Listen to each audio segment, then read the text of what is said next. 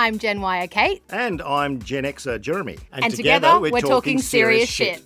shit. G'day guys and welcome to a solo podcast because the wonderful Kate is uh, on holidays and normally I would wait for her, but given that the election has been called, I thought I would do a very quick one just to give a overall summary, give some key points that I want to get out, and we will come back in a couple of weeks to do a more in-depth how's it all going and, and, and what's what's it like on the road and things like that. So the first thing I want to do, and this is the most important thing for anyone who has turned eighteen, and you can turn eighteen on the actual day of the election, and just to let you know, the day of the election is going to be the twenty-first of May. So if you turn eighteen before or on the day of the twenty-first of May twenty twenty-two, uh, you can then be registered to vote. And how you do that, and what you should definitely do, is go on to the A E C website, which is the Australian Electoral Commission, a e c dot gov dot a u, and register to vote. Um, it's so important that as many people as possible get to vote. It is compulsory voting in Australia. Um, and you have, and this is the thing to highlight, only until the eighteenth of April, twenty twenty-two. So not long at all. You have eight p.m, up to eight p.m. local time, to actually go and register. And if your address has changed since the last election, again, you need to go onto that website and change your address. So make sure you do it.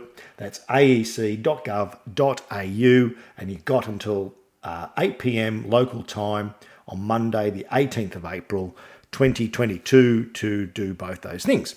So coming up to the election, and the thing I wanted to say to you today is that there are three ways you can vote this election, and the old traditional way of turning up with the election sausage as they do at the schools and you go to the polling booth and vote, uh, that's still obviously available. The second way is what we call a pre-poll vote. So a pre-poll vote is actually something where you still go to a polling booth, and there will be one in every electorate, if not several in an, in an electorate, and you can do that up to two weeks before the election. So you don't need to register, you don't need to do anything other than just turn up at that pre-poll uh, booth and vote. And you can do that again anytime up to two weeks before the election. The third way, and we, we sort of, uh, this is a, another traditional way, is what we call a postal vote. And that is when you go on and register with the Electoral Commission that you're going to be away or interstate or overseas, and you get a ballot paper actually sent to your home. You vote in the home or wherever you want to, and then you fill it out and post it. And that's the postal vote. So the three ways, again, normal election day, go to the polling booth, pre-poll vote up to two weeks, any time up to two weeks before the election, and that's in every seat. Uh, and you just, again, go to the A E C website to find out where your pre-poll votes are. Don't need to register. You can just turn up. Or the third way is a postal vote. Now, most of you will be getting inundated with postal vote application forms from candidates within your seats. Now, they're not official uh, from they're not officially from the A E C, but they actually do send your application to the A E C, so they actually do it on your behalf. You can actually go to the A E C website and do it on the website if you don't want to do it through your local member who would have written to you, or another candidate, whether it be Labor, Liberal, Greens, whoever, Independent, uh, they go and, and vote for you. Fill that out. So either go to the website. And again, if you're interstate, you will have to go to a special interstate polling booth on the day of the election. But if you are, for example, I'm in Sydney, uh, I live in Sydney, and if I was travelling to, say, Kingscliff, where my family are, uh, if I was going to Kingscliff, because it's in within, within New South Wales, I don't have to go to a special booth. I can go to any booth within Kingscliff area, and I can vote because I am from New South Wales. If I was to go next door in Queensland, which is only ten minutes up the road, I would have to go to a special interstate booth that would allow me to vote in my electorate. Uh, and so, again, you'll have to look all that up. So, but generally, if you're going to be interstate, you're better off to do a pre-poll vote, or you do a postal vote. Interesting thing on election night is, if you did a postal vote, they're not actually counted. So the results we see on election night are the votes counted by the voting happening that day in the booths, or the votes that are undertaken by the postal votes. Not, sorry, scrub that. Done by the pre-poll votes. Uh, we don't actually count the postal votes till much later. So that's probably why in some seats where there's a very close call, you will have many days of waiting because they've got to count the postal votes. And what they've got to do then is make sure that they register them, make sure there's no double dipping, no one's done a vote here and a vote there, and then, you know, vote early, vote often, as they say, used to say. Um, so that's probably why. So anyway, let's get to the election. So the twenty-first of May, twenty twenty-two is going to be election day. And so what we're after is essentially, to win government, you need to get the majority in the House of Representatives. And there's one hundred fifty-one seats up for grabs in the House of Representatives. Listen to our other podcasts uh, about federation, which will give you some background about how that's all set up. But essentially, a federal seat is determined by the number of people. It's divided up by essentially one hundred thousand people per electorate. And there's one hundred fifty-one seats in the House of Representatives. Currently, the Coalition holds seventy-seven seats, Labor holds sixty-eight seats, and the Independents hold six seats. So very close um, in numbers. We actually need to have, you need to actually have seventy-six, you need to win, sorry, uh, seventy-six seats to actually win the House of Represent, the majority in the House of Representatives. So you can see that the coalition only needs to lose one and then it's in trouble.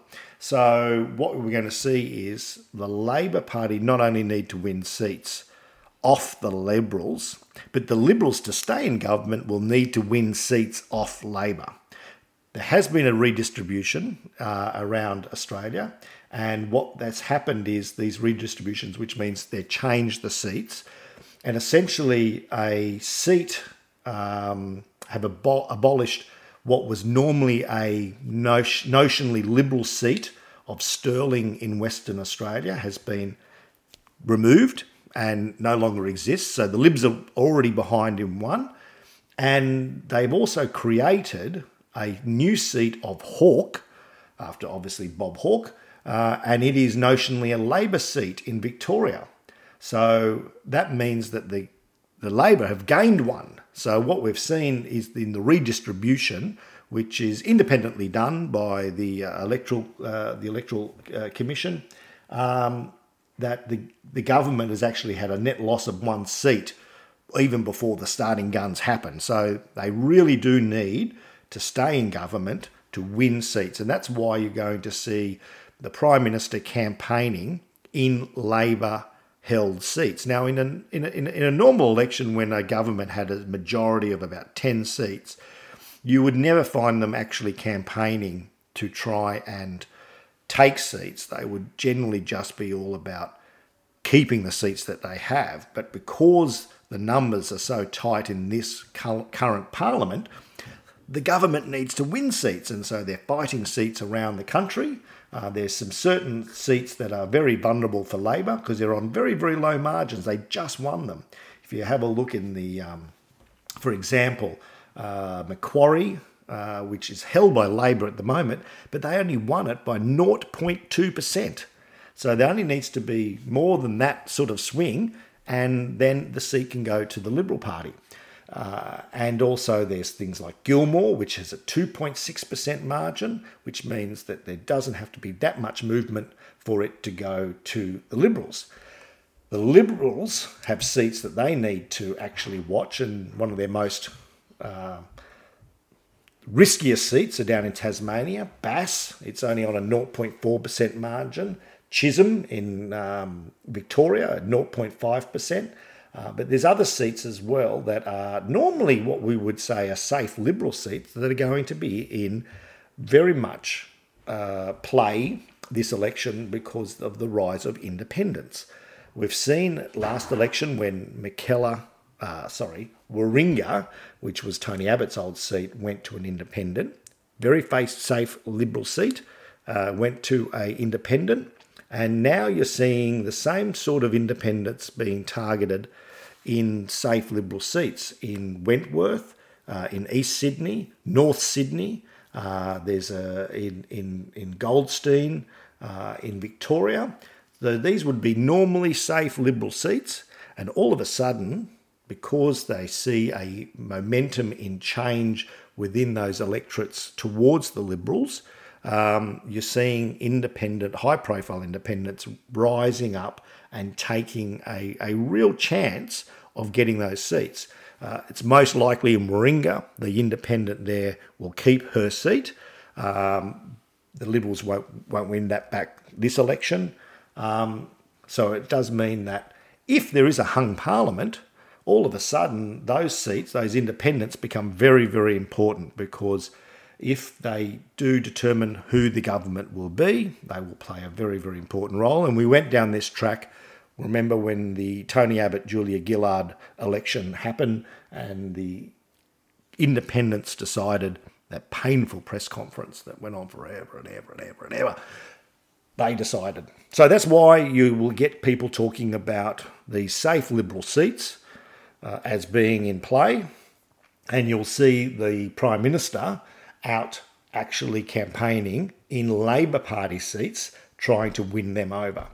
So anyway, that's just a snapshot, just a very, very juicy little snapshot. I wouldn't say that juicy, but it's a little bit, anyway, uh, of what's going to happen. We will come back when when Kate's back and rested and ready to go to have uh, uh, another podcast about the campaign. I'll talk about uh, what's happened then. Have a good Easter. Have a good break. Rest up. We've got six weeks of the election. Let us know any questions you want answered, any ideas you want us to play with uh, and do around the election, and we will happily do it. Hopefully next week you don't have my monotone voice. You actually have Kate to liven it all up. Until then, au revoir and happy campaigning.